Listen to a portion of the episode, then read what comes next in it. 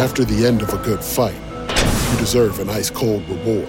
Modelo the mark of a fighter. You've earned this rich golden lager with a crisp, refreshing taste. Because you know the bigger the fight, the better the reward. You put in the hours, the energy, the tough labor. You are a fighter, and Modelo is your reward. Modelo, the mark of a fighter. Drink responsibly. Beer imported by Crown Port Chicago, Illinois.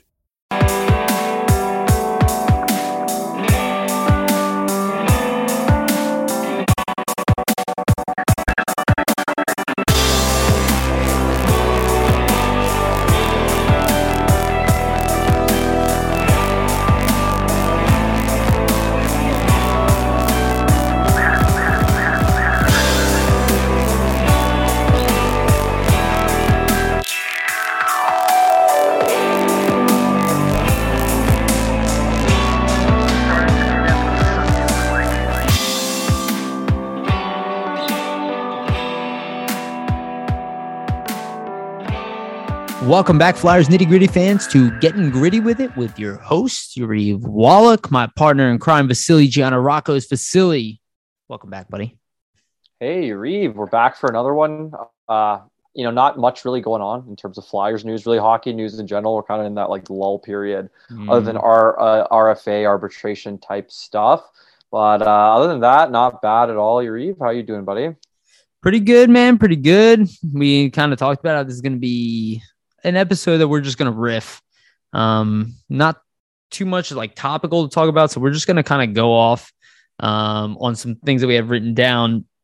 But before we do, I do want to talk about our sponsor. Usually I forget to give a shout out to the sponsor all the time and I'll say it at the end or whatever, or halfway through. But this time, cannot forget this time. So uh, actually, our sponsor in this case needs help. Uh, Jim Steaks.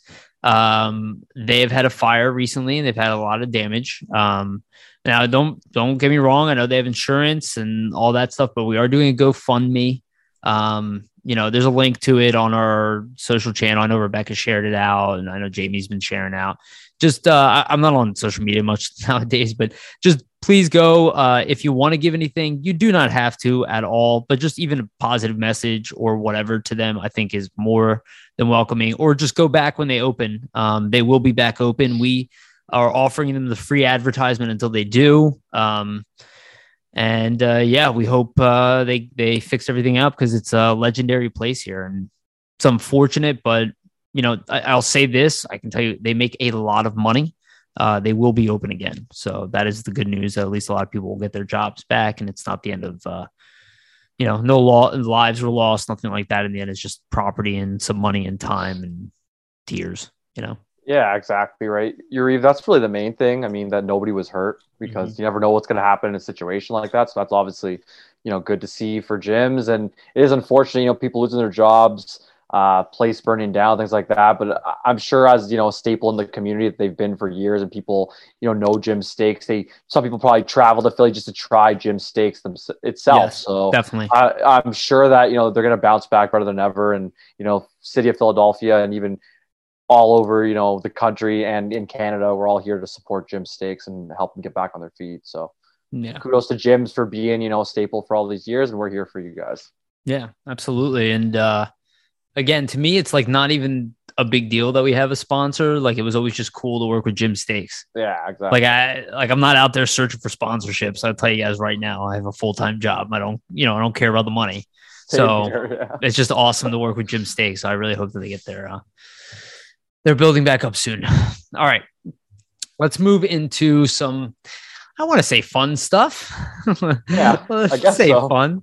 Um, I do want to say shout out to Hockey DB uh, for reaching out. I think it was Peter. Oh my god, I got to look up his name. That is so rude because he invited me on. And uh, if you guys got to listen, it was pretty cool. Um, I think it was Peter and then Ricky also. Oh, Ricky messaged me. Whoops. Uh, anyway, from hockey DB, uh, they invited me on last night to talk about the Flyers, and Kelly Hinkle was there, and Jim was on, and uh, and Jordan was on there, and Uh, it was cool. Um, I'm probably gonna repeat some of what I said there uh, tonight here if you listen to that. But um, go check that out. That was cool. HockeyDB is an awesome resource. I've been using it for years. Oh yeah, per, For like draft perfect stuff. site for for draft stuff, stats as well. It's Just- quick. They also update their stats faster than. Everyone. So uh, if you're looking for the most up to date stats, they're usually up up to date by like that night, um, like scoring and everything. If you're, so I like fan, to if you're like the into prospects. the fantasy stuff, prospect. Well, what I what I use it Nowhere. for, a big thing that I use it for is um, I've talked about this before. I'll like go to the Flyers draft history and I'll just click on all those names and just check to Oh, see their progress. There's also elite uh, prospects, obviously, which has a really nice consolidated list uh, there too. But this is just another way to like see progress, see everybody drafted. different format, exactly. Yeah, just a cool view. Um, good website. Um, but you know, a lot of negativity on that show. Don't know if you noticed, and we got a little bit of feedback about our last episode about negativity. And to be honest with you, I we totally appreciate what we were talking about before this. Like, we do try to be more negative. Or I'm sorry, we do try to be more positive because we are, and it's legitimate. Like, I'm not more positive. I just I see it as solving a problem. Um, but you know, when we bring people on, we try to allow them to state their thoughts, their opinions, right? So if it skews a certain way that episode, it could be because we're just letting them talk, right? Yeah. Um, but, But you also, know, nobody has a like each opinion's different. Just Yeah. because you have a different perspective doesn't mean it's the wrong perspective. Yeah. So you can't you can't you know not let somebody give out kind of what they're thinking, what they're saying. So that Yeah. that was our our goal, and usually is our goal for all our guests, pretty much. It was awesome feedback, honestly, because it's so good to see that people, you know, listen to this for the mindset that Vasily and I have. Again, I didn't know Vasily prior to uh, FNG, right? He joined FNG. Yeah. I see his tweets. Jamie brings him in. All of a sudden, I start to see patterns, and then by the end, you know, I bring him on once, and it just works out. You know, there, there's a reason that him, the two of us podcast together, right? It's a we have a, a little bit of different view than everybody else, and that's fine, right? Together, we make a holistic view um, of what the fan base is, but I think ours is just a little bit different. Where, you know, like I was even being asked this question last night. It's a fair question. Do you think that the Flyers are a playoff team or not? And my answer was, you know, ask me after training camp. You know, people don't want to hear that. Everybody wants a definitive answer. This is not a playoff team. There's no way in hell. If you look at them on paper, uh, you know, e- even the other side. Oh, I, I mean- think that everything could be fixed. You have no idea. Go, go. Realistically, that's I mean that's my thought when it comes to really any team. I mean, there's been so many times where before our season I predicted, well, this team just look at their them on paper, they don't look like they have it in them to make the playoffs whatsoever. Then they make the playoffs or one of the best teams in hockey somehow. Yeah. So I mean, sometimes weird things come out of nowhere. Um, usually it's not like that. Usually, I mean, there's analysts, experts for a reason. They have the ability to kind of like look through the fabric and the structure of an organization, see what kind of talent they have there, and like make a decent projection. But it's like you were saying uh, that you mentioned off air last night. That I mean, it's sports for a reason. I mean, you you wouldn't watch uh, if you knew what was going to happen. So Right. which is pretty much the case. Like you can tell me the Flyers on paper look bad. I mean, I can't say they have the best roster in the East, Eastern Conference, even even a top eight roster realistically when Well- you compare them to others sometimes. But I can't say that I'd be, you know, hundred percent shocked if they found themselves in the playoffs. I could see it happen. actually, let, let's say this is actually really interesting because you're like they look bad on paper, right? And it's not, I'm not Yeah. saying you said that, but that is obviously a common thing. And you do look at the team on paper. You're not like, oh, this is This the is best team in top the contender. Yeah, Totally get that. If, if you rewind two years and you look at this team on paper, that is not the statement that is said. You rewind back two years, you go, oh shit, you got Selke winner Sean Couturier, you got young up and comer uh, Provorov, you have Ryan Ellis, who's still theoretically playing at the time, right? You have Travis Sanheim, who's a high pedigree. You have like young, even Owen Tippett was a top 10 pick, you know? yeah. Morgan Frost had all this promise, and it's like now all of that seems com- uh, pro Rob, obviously, and all that seems completely deflated. And I think that that is wrong. Is Yeah. it is it is as biased as being overly positive. It is the Yeah. exact opposite end of the spectrum. You cannot skew either way. We all fall into it. It is not. I'm not blaming anybody. I'm not saying anybody's, uh, you know, th- like we fall into it at times. But the reality is, is you have to be centered with all of this. And I let's just make this the first topic. I think this is a good transition into this.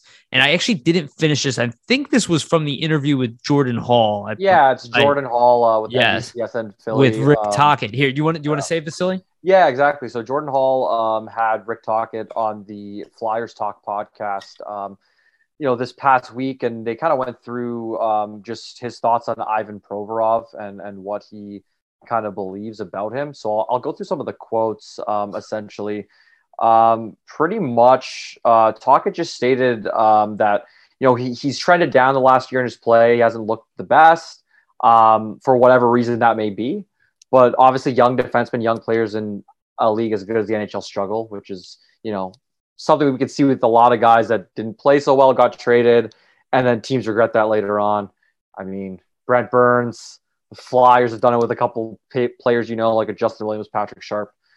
Whatever, getting ahead of myself. Uh, but Tocchet essentially just said that you know, even though he was trending down, uh, I don't know what's going on in the dressing room, but he's got that skill. He's got the hockey IQ. He's proved it in the league previously. Um, he also stated that uh, a couple of years ago, he loved the guy. He wouldn't have traded uh, Provorov for anybody in the league. He thinks the guy right now gets a summer off to refresh after all you know that's happened here the last couple seasons. He has a new coaching staff, new defensive coach. I think he can just kind of relax going into this year, and there doesn't have to be as much pressure on him. Uh, and the last quote that's interesting was that um, he he was looking at Provorov's game and thinking that he kind of overpassed a bit this season. Mm-hmm. So that's just from his bird's eye view Forced. perspective. Yeah, so overpass. um, he was saying that he'd like to see him take more control uh, on the power play and be the top guy um, and use his shot more versus pass uh, as much as he's been doing. But all around, he really likes his breakouts and things like that that he's seen, and uh, he's capable to be a top defenseman in the league. So that was the gist of the article there. yeah, I guess Rick Tocchet is an idiot, huh? Yeah, What, no, is- I what mean, does he know? Rick Tocchet definitely knows hockey, and I mean, one thing that I have a very similar view of um, with Provorov is um, basically it's it's just that I mean, if you look at the way the the fundamentals of his game are structured, just how he plays when the team is actually playing a structured brand of hockey and like players are supporting each other on the ice, like he fits into that mold like a glove. And the Flyers have not had that type of mentality around their team or on ice structure at all the last two seasons. So like I mm-hmm. can't really blame a guy who's playing 25 to like 30 minutes a night on a regular basis on a team that is a dumpster fire in pretty much all three Also, zones. the youngest on the D yeah, outside of York. Yeah, dumpster fire in all three zones. Um, so like when you're playing that much minutes on the ice, you can't like it's inevitable that there's going to be goals against, turnovers. When you play 25 minutes a night, you have the puck on your stick a lot. So like usually the best players turn the puck over the most, but it doesn't mean that they're bad it's just because they have the puck the most. So Yeah. All I'm going to say. I mean, there were certain plays last season where I saw his decision making wasn't the greatest. You'd like some different, you know, looks out of the way he passed out of the zone, but also the, the forwards, in my opinion, weren't giving him good outlets and they weren't really supporting in terms of like being open to actually hit a pass. So it's either force a pass, make a turnover, or just ice it. So like I can't can't really blame the guy. Dude, I have a feeling that Ivan Provorov is going to have the biggest jump uh, under torts of any single player on this roster, and he's going to make everybody eat their words. I, I think majority of people do not realize who they are talking about. And and again, I'm not trying to be a dick here, but like th- this is a guy who came in with such a high pedigree, who has the best work ethic of anybody on our team. And within half a year, the entire team was called, or the- the entire sections of the fan base are calling him a selfish asshole and all. This is all brand new. I'm not saying he's a perfect person. I'm not saying he needs to be a perfect person. I don't really care. I don't need any of them to be perfect people. But when I look at a guy who's been in the position with all those skill sets, all those tools, just like um dude, Philly, just like uh just like Rick Tocchet is saying, he's like, Oh, I wouldn't have traded him for anybody. I remember back in the day, people were talking about trading Provorov, and I said, literally short of trading for Auston Matthews, I am not moving my number one defenseman. Like we cannot afford it. And then it went, oh, I hope we can get rid of this guy. Th- things do not work that that well that way. If they do, it's because your GM is doing a terrible fucking job. And everybody who wants to tell me that they do, look at the Shane Gostisbehere situation. Was he actually worth trading a second and a seventh to move his cap, or did we get fucking ripped off? We got ripped off bad. And it's embarrassing now in retrospect. And you see what a guy like Anthony D'Angelo would bring in a return, who's a very similar type of player. Again, you can make the case that D'Angelo is much better than Ghost. It still doesn't mean you have to move a large amount of assets to get rid of a pretty reasonable cap for a 50 point defenseman. There is no guy in the city on the radio that is going to convince me that Shane Gostisbehere is a terrible player in the NHL. If he is, he would not be playing here. And there would have been lots of coaches who would not be playing him. It, yeah. The reality is, these are terrible ideas. That, that this is making excuses, saying it's not me, it's him. These are the wrong type of people we need. I am very much looking forward to seeing what Tortorella can do with his specific attitude and a guy like Provorov specifically, who's had a lot of people go, Hey, Provorov, you're not giving it to us. To all of a sudden, Torts being like, each one of you have to carry your own exact same amount of weight. I don't care if you're Provorov. I don't care if you're Justin Braun. I don't care if you're Cam York. You're all being treated the same. And I think under that, Provorov looks great because if you look at the way he behaves, he puts in as much or if not more effort than everybody else. And there's no coach in the world that's going to look at the way Provorov plays and goes, I don't know. I don't think the guy has it. Or I don't think that's a guy that I'm going to want on my defensive core. Uh, you know, a player that can play 25 minutes a night in all situations. And I've never seen that from him. Yeah, that's Ever. the thing. Well, the thing is, I mean, and really the souring goes back to just like how he kind of ended that uh, press conference at the end of the season. The media kind of gets ticked off. Okay, like I, have gone back to this, and essentially, in my opinion, Torts gets mad at the media. Yeah, it, that's that's the thing, right? Like, I don't personally care if a guy acts like a dick to the media.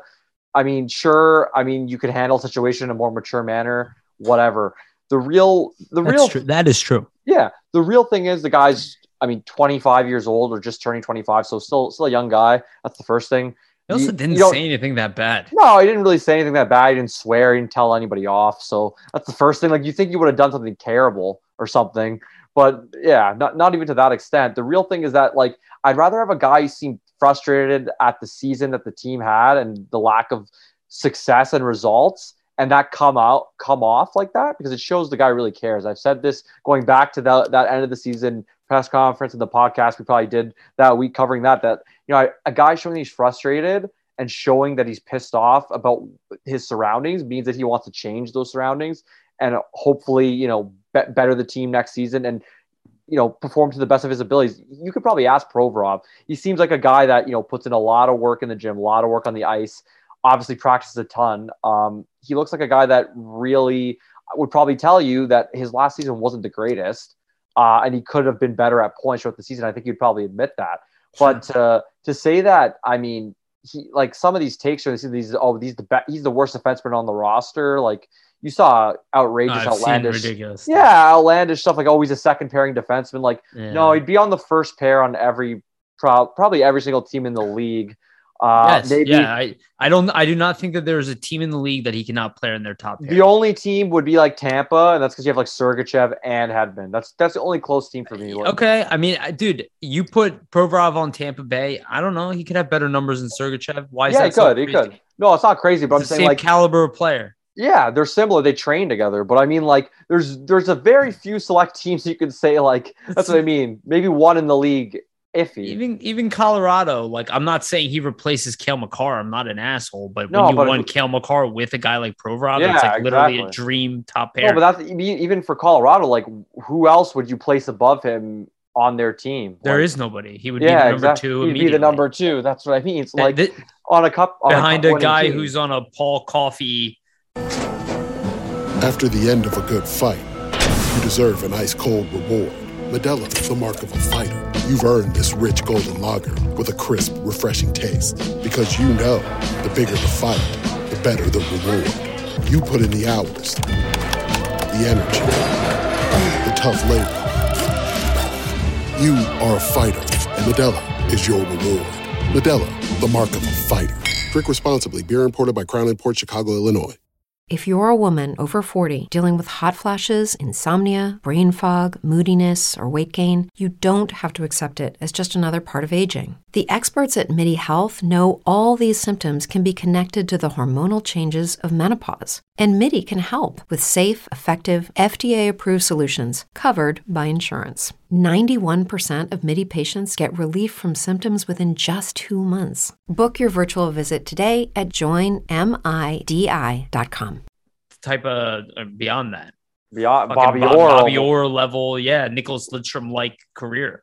Yeah, exactly. Um, That's what I mean. So like, I just can't um, buy into like the fact that oh, Provorov was never as good as we thought he was, and It's just the you know, dude, it's the it- same he was shit every never- time, dude. yeah, but but that that's the thing Look, that kind of irks me. huh. that like if you see respected people with like you know a, a good mind and good opinion for hockey, obviously Rick talking guys played the game, coached the game, giving this praise to the They don't want to be honest, dude. yeah, Dude, people don't want to be honest. They want to be angry. I Look, look, you, look at the way people talk about Voracek, man. And Yeah. I, I hear them all the time. I'm not going to list any names. I don't really care about calling people out individually, but I hear the way people talk about Voracek, who never really did here. Oh, yeah, only Hart Trophy candidate, literally led this team in points almost every was single like year. was Was literally the driving engine, one of the best possession players in history on the Philadelphia Flyers. was literally a top ten winger in the league. What the hell are you guys talking about? like eight, moments left and right. straight. Yeah. Literally, him, Simmonds, Couturier, and uh, Giroux carried this team into the playoffs. They wouldn't have made the playoffs at all without him whatsoever. Like, the, even you can even make the case we lost the trade for the Cam Atkinson trade, not because Cam Atkinson is worse, but because you look at the puck possession game that we lost in Voracek. It was extremely noticeable this year. Like, Ah, the team didn't have the puck ever. people go, "Oh yeah, it's uh, Voracek's a turnover machine." Uh, oh, funny how he's the only one who can fucking carry the puck into the zone. Yeah, I, I get so annoyed. This is what I'm saying. It's like, and I hear like even I think Dan said on our podcast that like Ghost was good for um, about a month. Like, what are you talking about? I can point out three seasons where not only is he good, he's very good. Yeah. A month, you reduce it to a month. Like, come on. This is what I'm saying. You want to make a real argument? Make a real argument. That is nonsense. And even though you're frustrated, I understand. I'm not going to sit here and be like, you're an idiot, but it's like, these are not real arguments. This is you getting frustrated and want to flip the board. The reality is, where we are is mediocrity Pretty much. with a Well, lot of bad I- luck. And I mean, it's it comes to like bringing up legitimate things. Like you can legitimately point out probably areas where Provorov struggled, but Sure. the, the thing that he also hurt- finished very strong. That, yeah, that well, that, that's what I wanted. That's what I was going to kind of end it with. Your Eve is that like Obviously you can annoyed. you bring up the you bring up the struggling part of it, but like you fail to acknowledge the good in the game or where the guy's succeeding. So it obviously just shows What's the bias in story? the opinion. Yeah, right. So that's the thing, right? Like I, at least for me and the way I'm going to evaluate a player, uh, there's been plenty of players that I thought were going to be really good that didn't turn out to be good at all. But like I can acknowledge that fact and say, well, I thought they were going to be good and they weren't. But I see the fact that they're bad and I can acknowledge where they're bad. But you have to be able to do the same thing if a player, let's say you think a player isn't going to live up to expectations or isn't going to top out at what projection you're kind of aiming for them. You have to be able to say, well, you know what? I, I can bite my tongue on that. I was wrong, and and look how he's turned it around, or look how when he puts gets put um, into position with a player that actually complements his skill set, like with a Cam York versus Braun. Look how he plays when Mhm. there's more options around him, and that's the thing, right? And that's the thing within a team game like hockey that um, really needs to be focused on is that it's like anything, obviously, any job.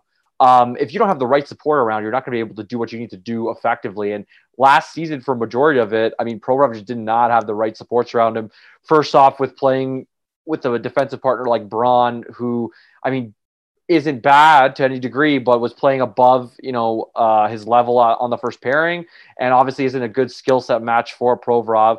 And then secondly, I mean, j- just defensively and um, the structure of the team and how the forwards kind of, um, you know, help the defensemen out. It was really non-existent most of the season. Like they would not back check. Two they were seasons. not.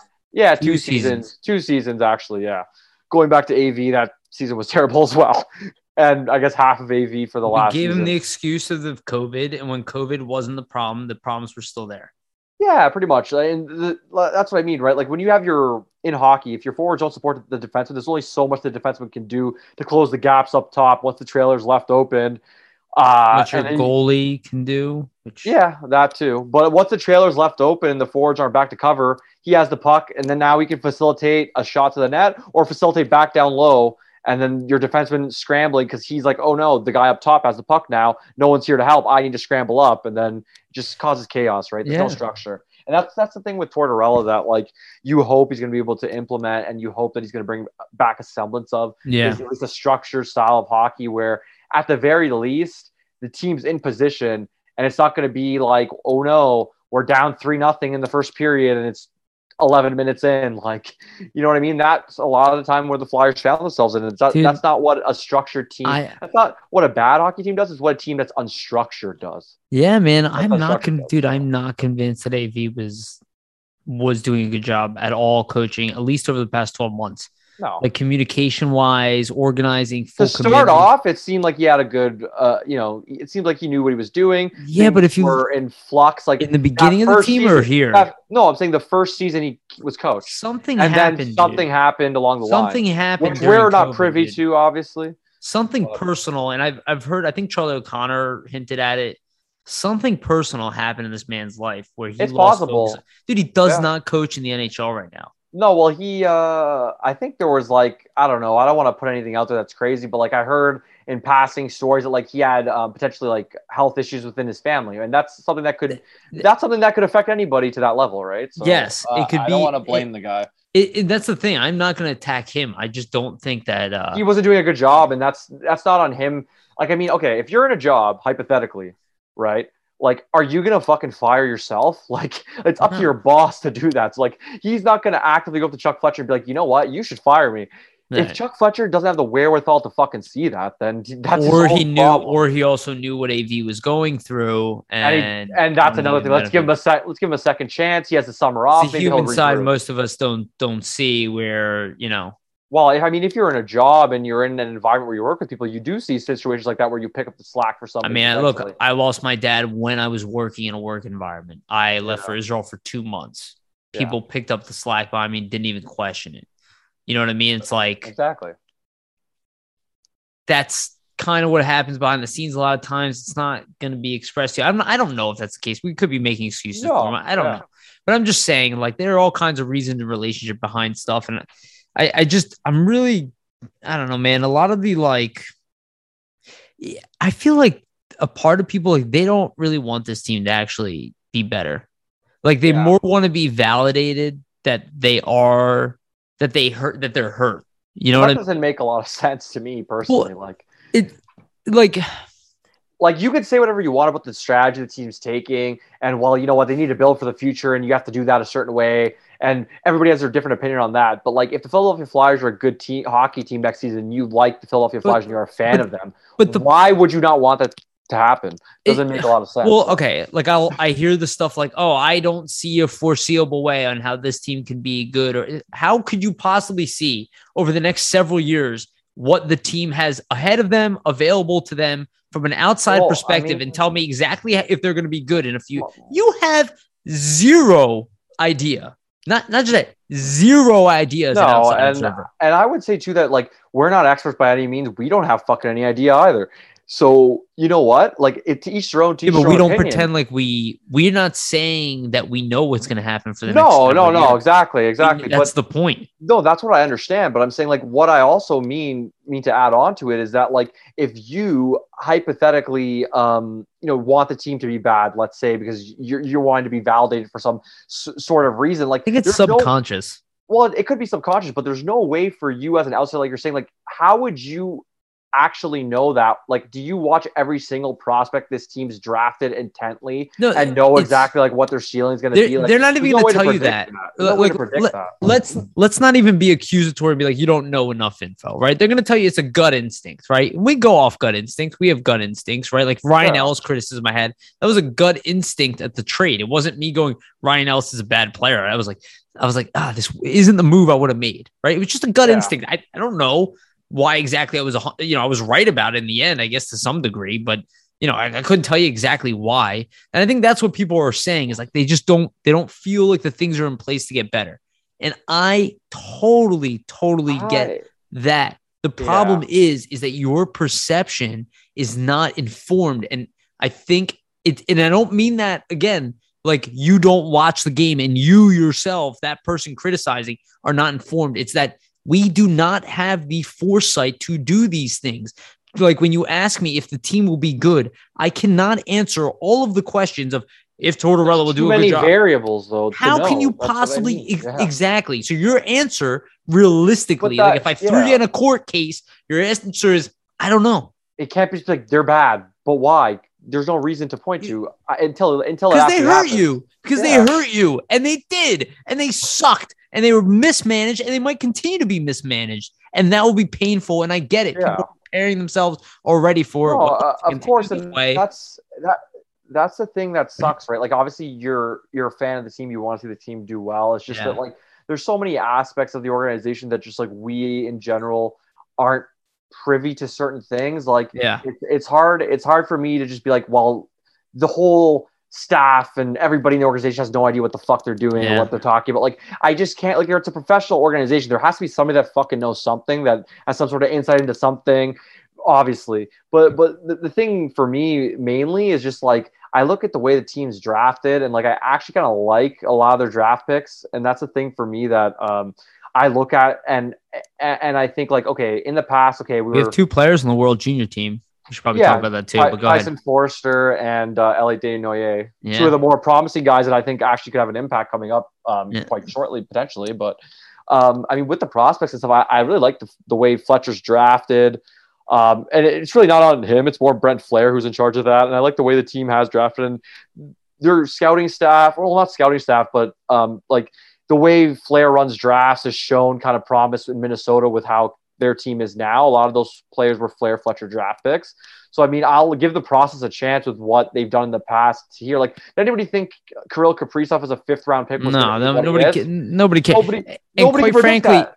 if we would have drafted Kaprizov a fifth this year, most people would be like, "Who cares? He's a fifth but round that pick." but what i'm trying to say is how do you like it's not i'm not going to try to sit here and sell you that the flyers fifth round pick of any of the last five seasons is going to be fucking Kirill Kaprizov, but like you really never know. Oh. And like, and like, is anybody watching these games who's making the opinion like, oh, the Flyers are shit, they're going to be super bad? Like, does anybody know these prospects to that extent? No. they're going to Dude. hit. That's what I mean. So look, like, look, look at the way people are talking about Cutter Gauthier.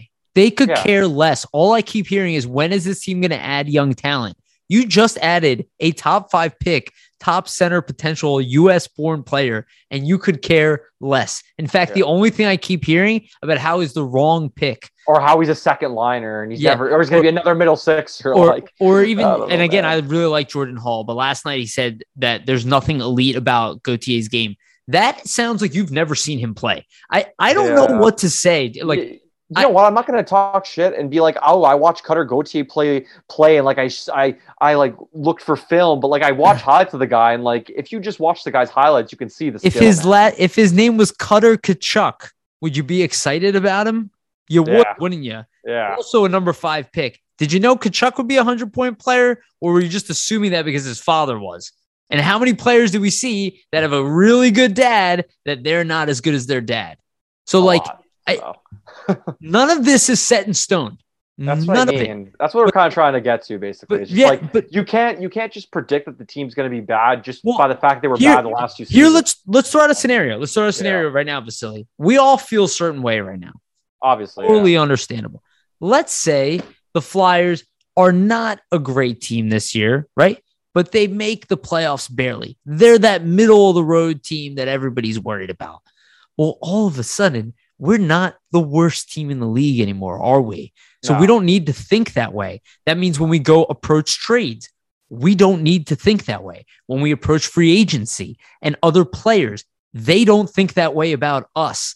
Our staff doesn't feel that way. The young players feel better about themselves. Oh, and by the way, we did just draft a number five overall pick that you're adding to a team that has improved. None of this is crazy. It's No. all the steps to improving. yeah. Does it mean you're going to win Stanley Cup? No. But also, too, like my perspective is that even though they were bottom five this season, like especially in terms of the athletes, uh, like sure you could say some guys don't have their confidence, but I mean they're professional athletes. They made it to this this point and to this, you know, to the NHL for a reason. So like they obviously believe in themselves. They still do believe in themselves and have belief that they can bounce back as players and as a team. So like I just think that I mean it's overblown. Oh, the team, you know, they they're already throwing in the towel. Like it ha- nothing's even happened yet. So like just seeing that I mean, take before seeing that take from people before a season's even begun is kind of just like tiresome. It's just because like you haven't even watched the game, you haven't even watched the team. You haven't even, it's like a completely different. I mean, I know you could say it's it's a, Fletcher's you, fault. You could say you could say, oh, you know, they're running it back to all these players, but like realistically, Dude, I mean, a, there's a lot. It's from a last, excuse from last year. night, yeah, from from last year's uh opening night roster to this year's, there's significantly different players on this roster than were on the opening night roster last year. It's the first thing. The second thing is the whole coaching staff's different. So the fact that you can say that, oh, we already know what this team is, is preposterous because like you literally don't have any fucking idea well, like what system they're gonna play, what how their lines are gonna be structured, how anything is gonna play out at this point. So yeah, like, well, this is why know. I get frustrated because I I I feel like people don't actually care.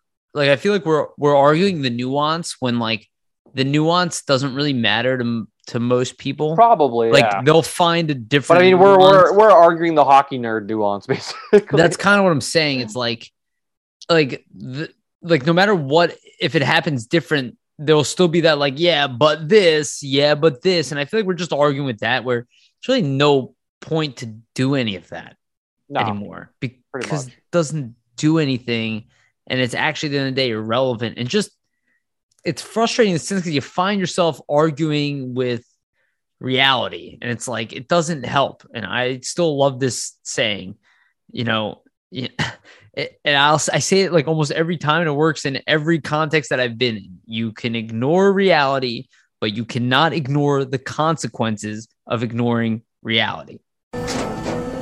After the end of a good fight, you deserve an ice cold reward. Modelo, the mark of a fighter. You've earned this rich golden lager with a crisp, refreshing taste. Because you know the bigger the fight, the better the reward. You put in the hours, the energy, the tough labor. You are a fighter, and Modelo is your reward. Modelo, the mark of a fighter. Drink responsibly. Beer imported by Crown Port Chicago, Illinois. Like perfectly said. yes. Like you can talk shit on the team and say they're the worst team ever. And then if players do well, you can't just be like, oh, well, they're still the worst team ever. No, you look insane. No, look at the stats to show yeah. otherwise, right? Just like just like you can't say, oh, Morgan Frost is absolutely having a killer year and he has eight goals total in his career, you know, whatever. You know what I mean? Like you can't do any of that. You have to just say it is what it is. This is not that bad and it's not very good. And that is not a great place to be from a predictability standpoint. And no. that feels awful as a fan. Yeah, to not exactly. know just if you're going to get knowing, worse or better. Exactly. There's no um, way to really know just based on you know the performance last season, and then also just all the question marks going into well, this like, season. But that also does leave room. I mean, for optimism, I would say because just like you don't know how bad they're going to be, you don't know how good that's what I'm, they could potentially be. But right? but I feel like that's what upsets people too, right? Like most um lack most like uh anger is rooted in a loss of control, right? So yeah. if you like look at the fact that you're a fan of this team, you're investing your time, your emotion, your energy, and you have no idea if they're going to beat up your emotions or ride you high. You know, your immediate thing off, is to just exactly. be angry at them, right? Yeah. I don't know what you're doing. Screw you. Yeah. Right.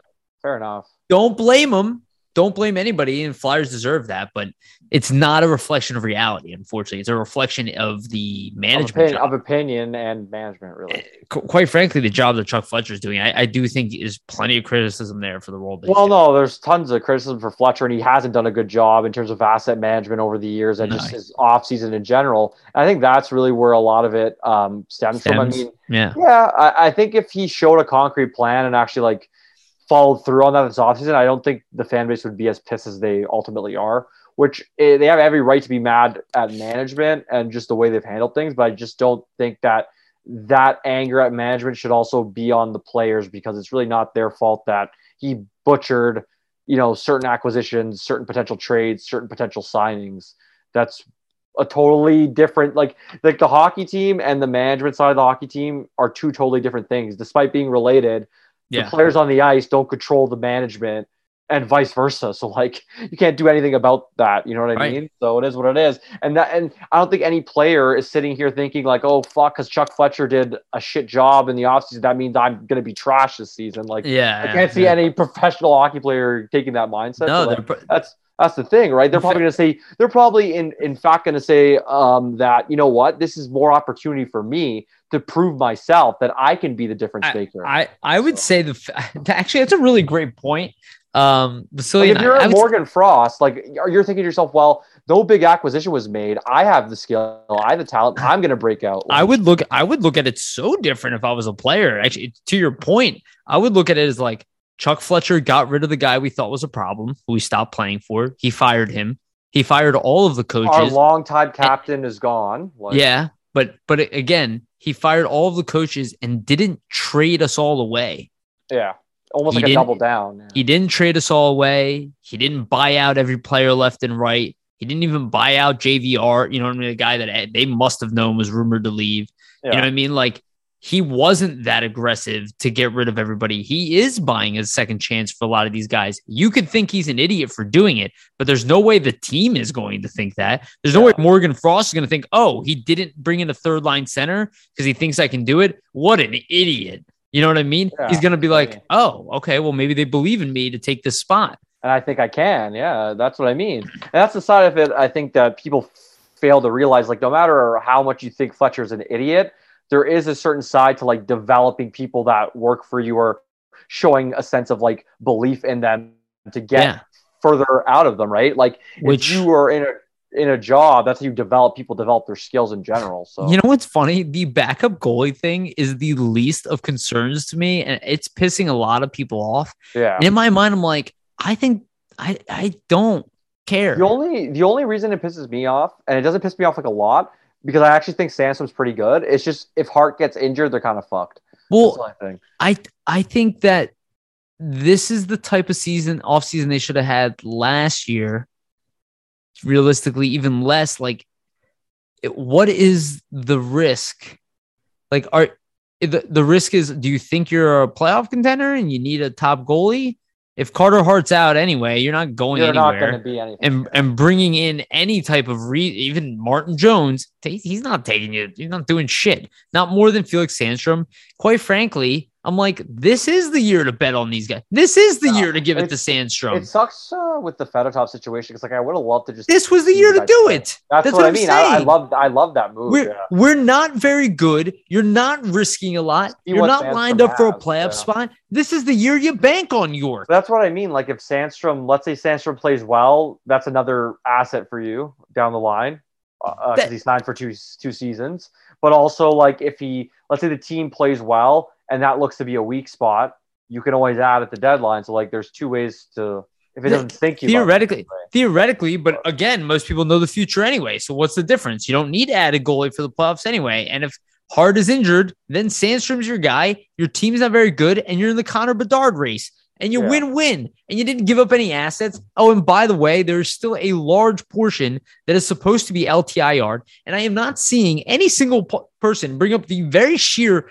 fact that you can add players into the season Yeah. the lineup that we start with will not be the lineup at the end of the year. And and every season, every fucking season, and I'm sorry to get angry, but every season, everybody pretends like the season we're starting in training camp is the season we're finished or is the team we're finishing with. No, we're not.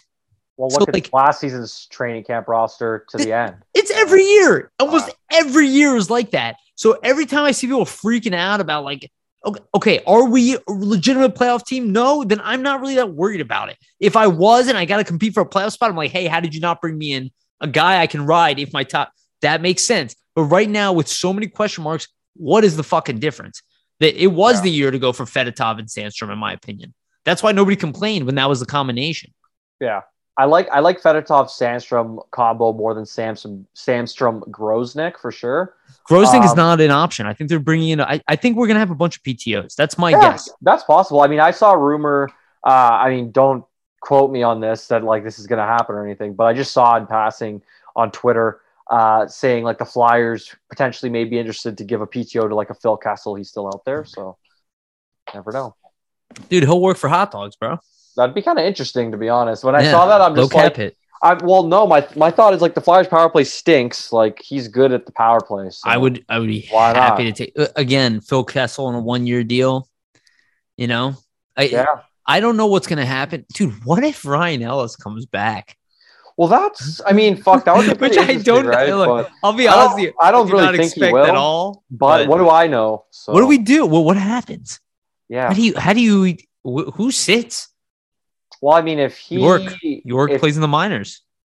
if he comes back, Then York I is in the minors. Yeah, possible. I mean, Has to be. honestly, maybe it's either that or because, uh, well, no, not even. He might not even be because, like, realistically, okay, let's go to go over this actually because I kind of wanted to bring I, this, dude, up. I mean, Um, are you gonna bench Braun? No, not this part, but like roster wise, um, I think what was it? So Because that because with you that would make York the number seven on the team. yeah, Not really. I um, mean, he's he's above Braun in my opinion, but cap space like right now so okay okay so right now like this is their lineup um with with van riemsdyk couturier konechny scott laughton kevin hayes cam atkinson noah cates morgan frost owen tippett deslauriers brown zach mcewen newly signed 925000 one year deal Mhm. Tanner Laczynski, um, and then Provorov, D'Angelo signed, Sanheim, Ristolainen, York, Braun, Seeler, LTIR, uh, Ryan Ellis. I think they're about like 500 to 800,000 over or something along those lines.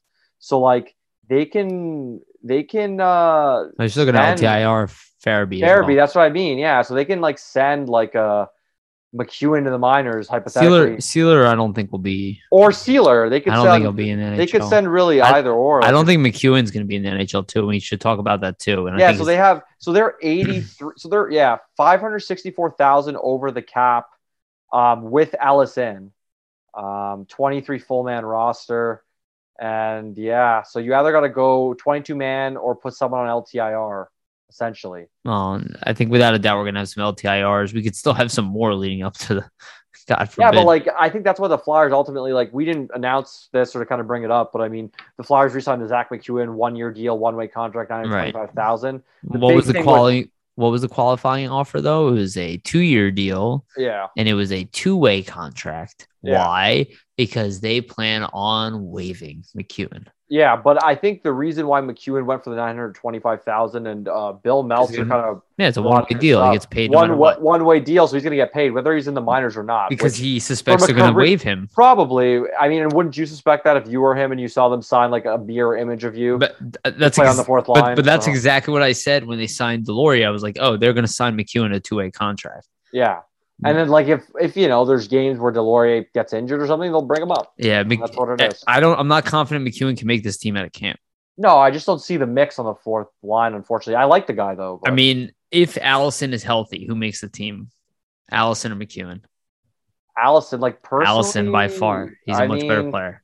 I don't know. Like the fourth line is personally, like if it's me, like I'd rather have the fourth line be Allison, Laczynski, and Patrick Brown. Like I don't even want Deslauriers. Like Deslauriers is gonna fucking I, play. I, I honestly think Deslauriers is gonna be better than we think. I'd rather have Deslauriers than Patrick Brown. I think, but Liz- with Laczynski and Allison, I, Yeah. I I'm looking forward to what Deslauriers brings. I mean, realistically, I would want my fourth line to be Wade Allison, Talos, Laczynski, and Isaac Ratcliffe.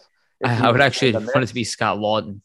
I want it to be Yeah, yeah. Deslauriers, I- Laughton, and Allison. As a I just think line. with uh, imagine that fourth line. That'd be Imagine interesting. playing against that fourth line. They It'd be would be tough. a nightmare. I, I just think with Farabee out there, Laughton's already destined to be up. Like so. oh yeah, yeah. No, I understand why, but it, it- my ideal situation. If your is four, Laughton's if your fourth line has center. Scott Laughton, then you can run fourth lines like four. I mean, I look, I look at a guy like Noah Cates. I look at a guy like Tippett. I look at a guy like Ratcliffe. Like these are all guys that I'd rather play in a top wing position and have Scott Laughton hold Yeah. the middle of but the that's ice what I. man, but But that's the thing, man. we don't have I- enough centers right now. With yeah, no, that's Top that's the centers. problem, and that's why kind of Patrick Brown slotted in there. First Yeah. off, I think and you're then- probably right, but yeah, and then I mean, personally, me like I I want a guy like Ratcliffe just to get in because like guys getting older, but like big dude, six six. Like once he hits, man, like I also you're gonna don't. see the benefits. So like, I I, also don't, don't. I don't see the he point of getting a, a guy like I, I don't see a point of playing like a McEwen, Deslauriers type That's despite the money you're paying them But over who- a guy that has so much potential. You know, Who says McEwen is going to outplay Ratcliffe? They're not- they- I don't think that. that's and- that's what I wonder. No, I don't think. I, I don't think he outplayed him last year. I think Ratcliffe is already a better player. that's what I kind of wonder is like, let's say Ratcliffe comes in hypothetically and like kills it at camp. Like, if you're John Really Tortorella, yeah, if you're John Tortorella, and I mean, like, to be you see- waived. you see, yeah, that's what I'm saying. If you see, if, if you see Laczynski, Wade Allison, and him killing it together, like, how can you, from a hockey standpoint, be I- like, I need to have Nicholas Deslauriers and fucking Patrick Brown? Like, I just, No, I feel like dude. Tortorella won't give a fuck. Like, I wouldn't be surprised if they like- have to waive Nick Deslauriers. And because it's such a high contract, nobody will bite. yeah, and obviously, It won't matter until they get cap compliant. But I mean, it will be a paper transaction. They're never going to move him. no. But I wouldn't be surprised if they do weird shit like that because like McEwen. the 13th forward. Yeah, yeah, nobody's really going to take McEwen, but somebody will take Isaac Ratcliffe. Yeah. And if if I see fucking Fletcher make moves, wave, like that, oh, wave you like a better be fucking fired. If I see another Nicholas Albeck Bell situation where the guy's obviously going to get taken, But with a Mm-hmm. guy that not is not the thing with Aube-Kubel that you could be like, well, uh, like okay, you know, penal like su- super um undisciplined with the penalties, smaller Yeah, guy. and even that one was obvious. yeah, even that one. taken. Yeah, exactly. Even that one we knew. But a guy like Ratcliffe who's six six, Hey, he's in the NHL, doubt he's gone moving- in- they're not moving him. a snap in a snap. There's no gone. way they're going to waive him. I I honestly think that. Isaac Ratcliffe is going to be on this team. I, I, I, hope. Yeah. I really think it's a mistake to even worry too much. I'll be honest with you, the type of situation we're in, I'm not saying I, I don't know what they're going to do. I do not focus on, I think it's a mistake to even play veterans. I think, I think it's a mistake. Ho- Keep these young guys, see what they have. You're not very good anyway. you might as well see. Yeah. Yeah, like developing Brown isn't doing anything for you. But also like like you can move Patrick Brown. Yeah, well, and you can, can be in the another, minors. You can find another guy. He should be waived. Yeah, I He should be in the minors to start the year. There's no reason for him to start with the I'd rather have Laczynski. I'd rather keep the players. I don't Yeah. need Brown. He can be taken. I'd rather not lose Laczynski or or Ratcliffe. Like these But are the guys I how want in the many NHL How point. many practic or how many not practic? How many Patrick Browns are going to be on waivers to start like A lot, off- and that's- and that's why they'll do it. with recall waivers. You know what I mean? Like you, uh, That's you why they can do like it, I mean. Exactly. I don't know if they'll do it, but that I, I'm just I don't want to lose any young players because we're holding on to some vet. We are not in the position. We are not a playoff team. You do Yeah. not need a veteran fourth line center. No. Sorry, that's when you're a playoff team. That's why I wanted one. It was like, oh, we're a playoff team. We need a gritty fourth line center who can take punishments. I don't have to put a kid there. Right now, I'm like, I'd rather give the ice time to a kid. I'd rather give it to Laczynski That too, and like like you know what you got if to he's healthy. You got to coach like uh, John Tortorella, who can get the most out of younger guys and kind of give that's give all. them the introduction to the NHL. Just do it Let him- now. yeah, let let let him you know do his Start the culture. Exactly. Let him. let him. Um, Yeah. Go ahead. Ahead. Sorry. Last topic here, I guess, as we're kind of rambling on.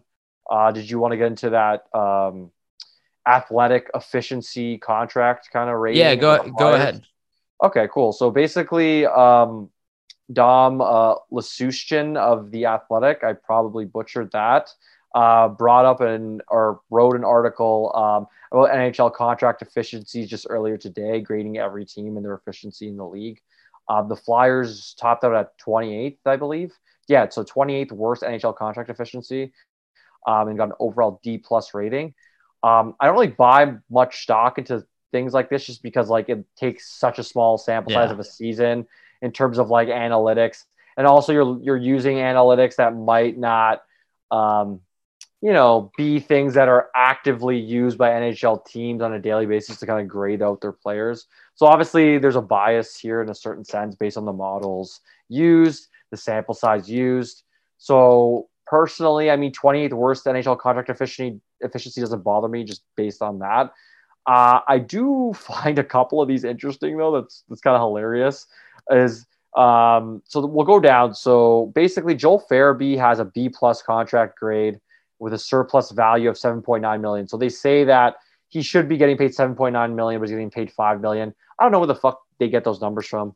That's the first problem.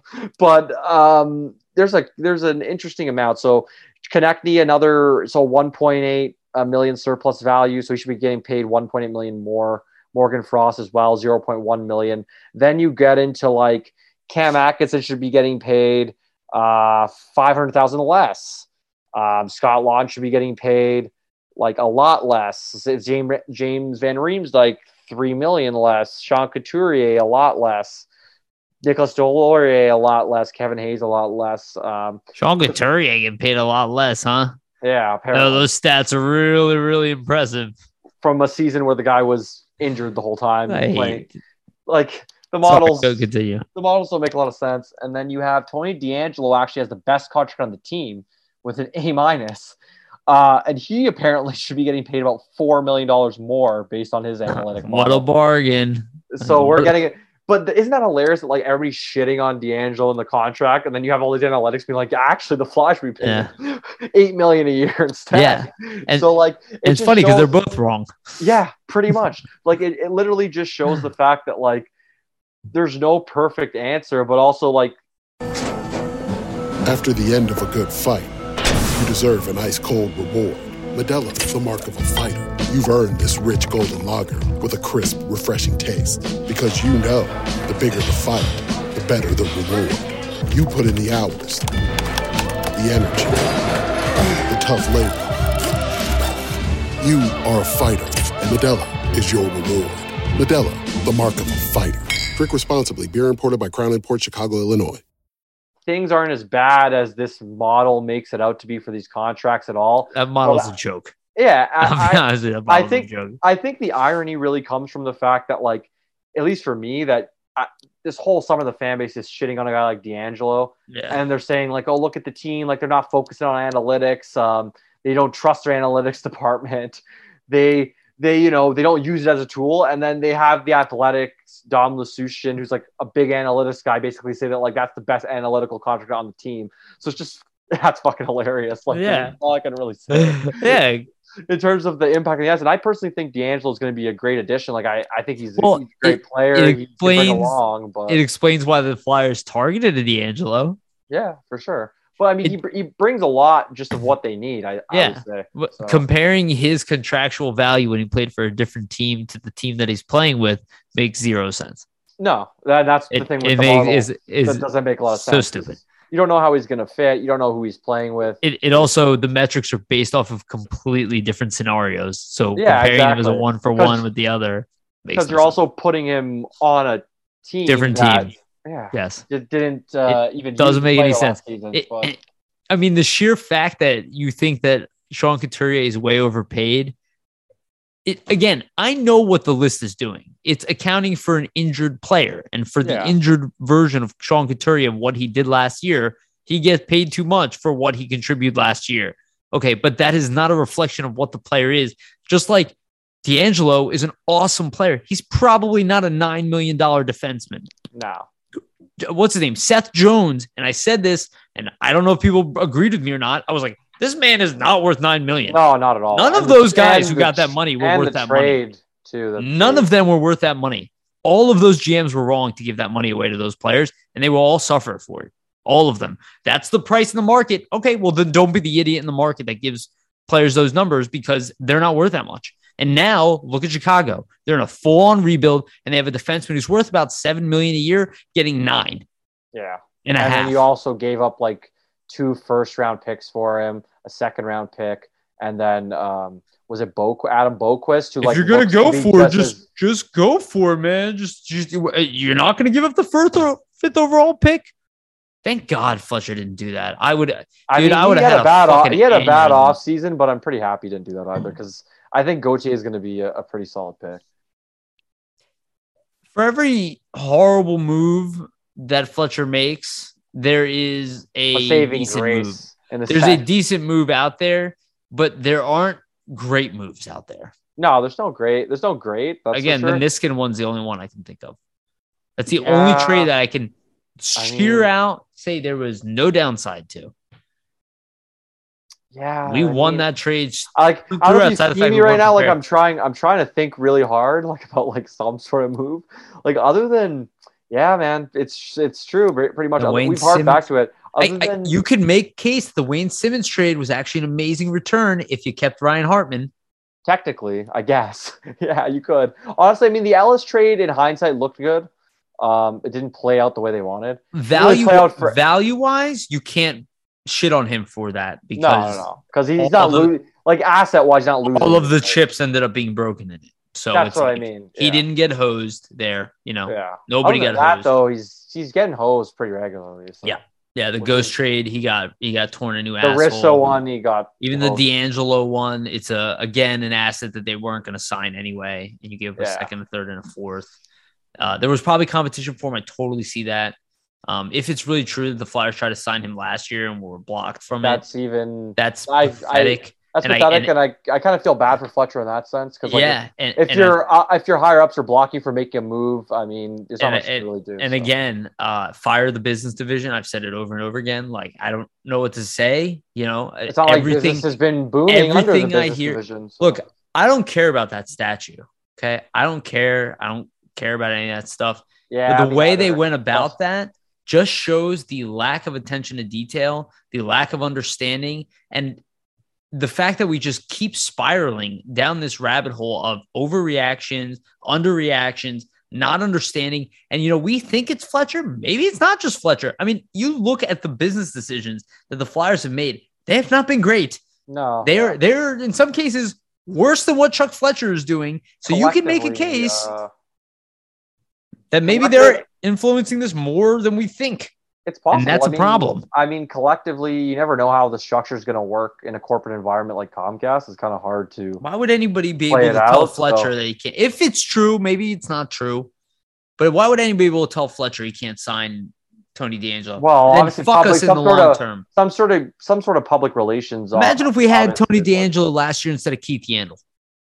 I mean, the team probably isn't as shit just for the fact that like you have a guy that could have just hopped up and played in Ryan Ellis' spot. We And probably like would have lost him this offseason. We probably would have traded him for an asset. Maybe it's possible, yeah. But I mean, at least you would have had a guy that could have hopped up and been like, "Well, we still have him to play," and like it, albeit it only would have been only would have been only would have been for a million dollars around there. And you think the guy is going to try to really, you know, have a good season and prove that he can play play in the league? better. Well, I- mean, if you look at DeAngelo, like his last season was a make or break for him. Like He's if never he, had a bad season in the league. no, no, no, but I mean, make He's or break. The, every year. I mean, make or break in the mm. sense like for him character wise. Like if he stepped in a line, did some like bullshit on the side, he was done. So like I, I you know, he, he kept himself I- in line, man. Like I got to give props to the guy for that. I see. I don't think that that is true. it's possible, yeah. I just, I just, Do my I- my thing is that I think just like removing the statue, we have a lot of people nowadays who who think it's wise to react quickly to things. yeah, You know, I don't know what happened exactly with Tony DeAngelo. I don't know what happened with him in New York. I find it very strange that he's the one who was punched in the face, and then he's the one who got kicked off the team, and then Georgiev is the one who, who leaves anyway in the end, who also Yeah. apparently had problems in that locker room. I don't know if it's all Tony. I don't know exactly what happened. I have a very hard time believing it's that. probably a bit of both, to be honest. that- well, I just have a hard goes, time right? believing that. Let's say Tony DeAngelo went to another league and put up massive numbers. That somebody wouldn't have been like, "All right, yeah." yeah, yeah." Like, notice Yeah, this team, if that rumor is true, they did not approve signing him for a million dollars, but they did approve trading a second, a third, a fourth, and signing him for two years of- well, after it- he showed that he was very yeah, good. It really goes back to the fact that, like, I, I don't know. Like I said, we don't know who's making these decisions, but it just goes back for me to that, like, this Flyers brass. I don't know what section is making these decisions or who are is making either. them. But like the brass just won't take a chance on something unless it's hundred percent. They still didn't do it. yeah, I know. And that's the biggest disappointment of this offseason. Didn't not one, not not a single guy that you thought, you know, this guy had like a down year last year, but he's got some talent. They we should don't bring do him in to see. so this management stuff does not. I mean, that. Tippett, but they traded for him. Like that's a different yeah, situation. Like, Frost. like, I mean, like they're doing without with our guys. you yeah, know? they're doing it with with their own players. But like personally, for me, like you know, I don't like the Deslauriers signing. He might prove me wrong. I I don't hate the guy at all. I'd love to see him play well. But like I would have allocated uh the 1.75 million and Kubalik. signed Yeah. Yeah, that's a perfect example. That, that's exactly what I thought of. Yeah. like there's Well, the the reason being too is because you have Joel. home you- run. That's your home run, but you also have Joel Farabee, who's a left winger who's out, and Kubalik's also a fairly young guy that But- can step into that position potentially. No, no, hundred percent. But where are the swings? Like if you hit on a guy like Well, DeAngelo, he's just Fletcher's really just bunting. th- Like, that's what I'm saying. Like, but if you hit on a guy like Kubalik, or you hit a guy like uh, DeAngelo or DeBrincat, you know, going way back, like this, when you are not good, this is your chance to do this. Yeah, It- exactly. You don't have as much room to do that when you are good because there's you need pressure. exactly what Exactly. you need, right? So, like, you can't take risks with your lineup when you don't have a defined lineup and you have so many question marks. Like, that's why I'm hoping. Like, you know what? Let's make this signing. Yeah, I, I hope. I'm so. hoping for a bunch of PTOs. Like it would be cool to see Braden Holtby trying out for the Flyers, you know, as a PTO Yeah. whatever. Well, he's done actually, but that would have. I don't know. I'm just throwing an example. Did he He's retire actually- officially? Well, not refi- officially, but I just read reports from like all the big insiders, like Friedman, LeBrun, all that stuff. Um, apparently his knee is like shot. Like Yeah. he, like he, he has not been healthy apparently in that region for a while. So he's just gonna kind of quietly hang it up. You know, Yeah. which kudos to Holtby though. He was a great goalie. Yeah. Yeah. And the Flyers still have a great goalie and nobody talks about it anymore because Carter Hart, yeah. Because the team's just shit apparently. So no matter what they have, they're al- they're always bad.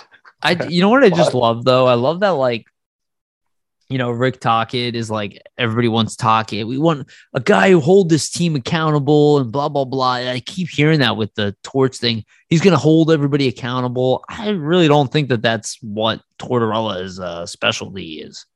Like I, I think every coach holds their players accountable. I don't think it's that big of a deal. I mean, AV bench players, uh, uh, what's his name? Hakstol bench players. I think it's more just a sense of like the relationship between the coaches and That- the players and just being like honest with them. I think that's more what it is. Like, but but I don't. I don't think it was ever I don't think that that was a problem with I think that Michel Therrien is very honest with you about how he feels about you. Oh yeah, no, I just mean the way they communicate. I just think the Yes, team, the, key, the team couldn't deal with that, and the way the way Exactly. Tortorella communicates is a little more straightforward and less passive aggressive. but but isn't isn't that the do. opposite of what people are talking about when they're going he because they're like oh he's gonna hold it that's he's not coming in here to hold them accountable that is not like oh we need a coach who can walk in here to hold these guys accountable I no, do not Tortorella's think, gonna say from the first day like we're gonna play my way or not. Like there's not gonna. I think every coach says that yeah, That's exactly. saying. That's what I mean. Yeah. but but I don't. I, I say what you- I know what you're saying, but I'm saying that that is not the selling point for Tortorella. That I, in my opinion, the selling point for Tortorella is what I've been saying. It's actually the opposite of what you guys are saying. They are going to have somebody who cares more about them than their previous coach. yeah, That is Well, what's. I don't think AV who- cared that much. No, he might not care, but also like players can see how invested somebody is and like and and can see that you know what this coach has my best interest in mind. And I, I don't know if AV necessarily had that those interests in mind. I I, think it was think- more. I think it was more of like a, a me.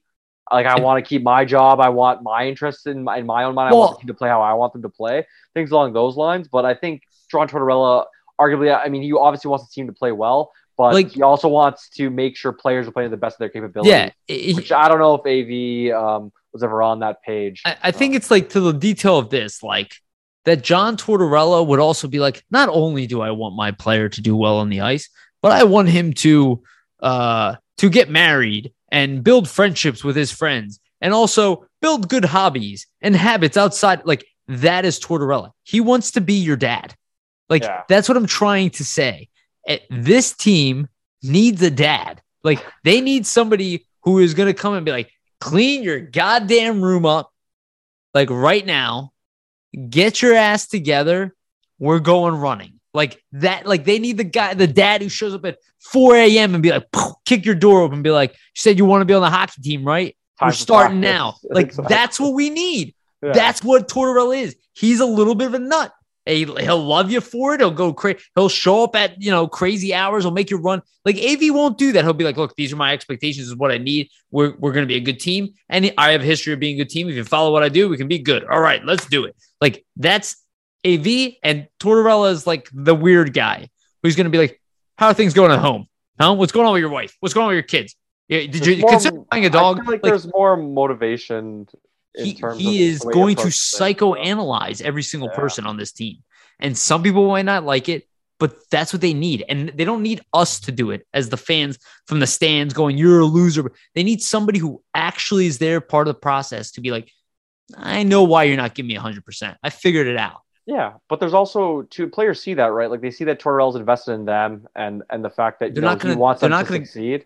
So that that's I, I think a thing that a lot of players like welcome. That like you know what, this guy is interested in my games, interested in He's, me. he's interested I'm in gonna I, me. I want to play for a guy like that, Yeah, right? He's not So, interested in the mm, left winger. He's Yeah. interested in me. Yeah, exactly. Where I think person, as a AV is, yeah, he's more interested as you as a left winger. He could Yeah. deny that, but that's the attitude that I got from him. Yeah, That's not always the worst thing. Like sometimes No. you walk into a team full of superstars, right? Tortorella might not be the best guy there. Maybe that is No. an AV that walks in and be like, "Yo, guys, here's a roadmap. You already know what you guys we gotta do. play hockey. We're here, exactly. But don't I? I know you guys are professionals. There's nothing wrong here. We're gonna come in, put in a new game plan, and go.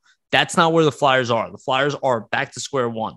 They need to build out the game plan in the first Yeah, place. so. like that's next year for Tortorella to come in and be like, "You guys already know the drill. Should have prepared this offseason. You knew what it was last year. All my captains are in place. All my shit's in place. Now bring me more talent. Let's make this team better." Like yeah, I think that's the route we're going on.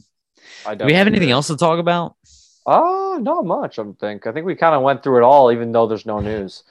There is no news. Yeah. Is there any upcoming news?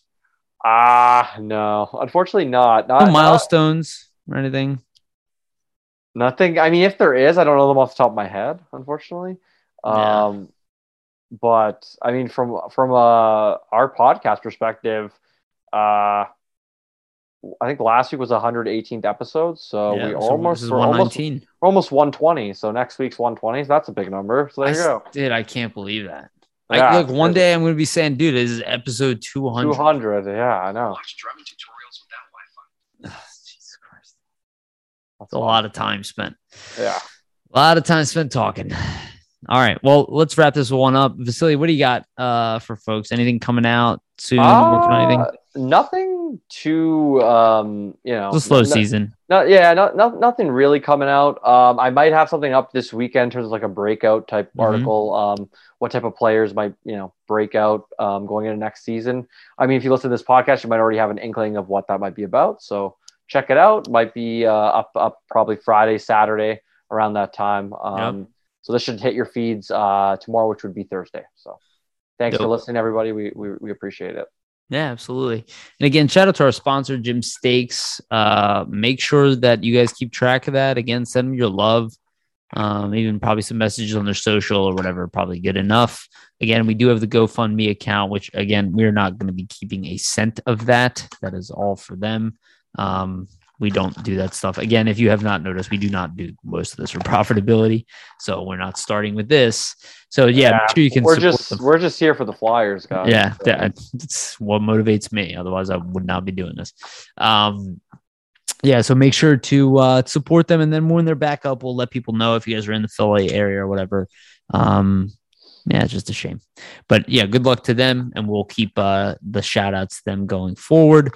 Uh, again, like and subscribe our to our stuff; it's a huge help. The subscriber numbers, again, still trying to carry all that up. Uh, reviews, comments, you guys are commenting more and more all the time. It's so awesome. Um, thank you. Yeah, sincerely, it's awesome. Um, leaving comments, even Yeah. you know about everything.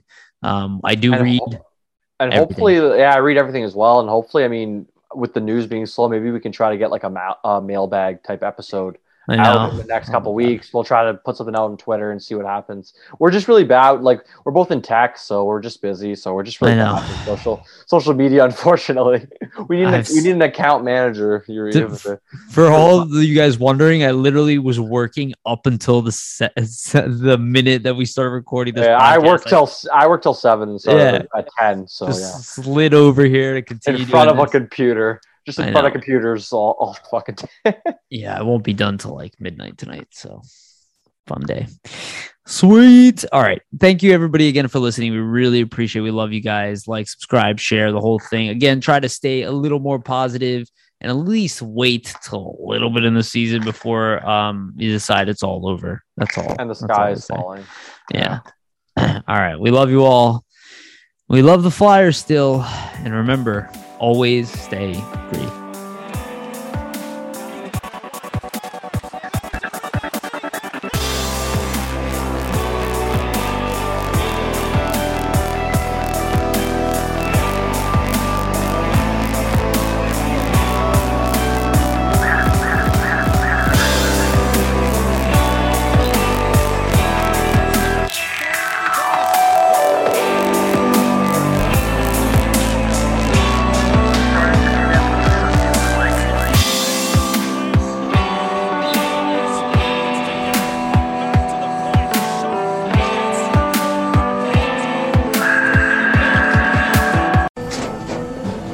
After the end of a good fight, you deserve an ice cold reward. Modelo is the mark of a fighter. You've earned this rich golden lager with a crisp, refreshing taste. Because you know the bigger the fight, the better the reward. You put in the hours, the energy, the tough labor. You are a fighter, and Modelo is your reward. Modelo, the mark of a fighter. Drink responsibly. Beer imported by Crown Port Chicago, Illinois.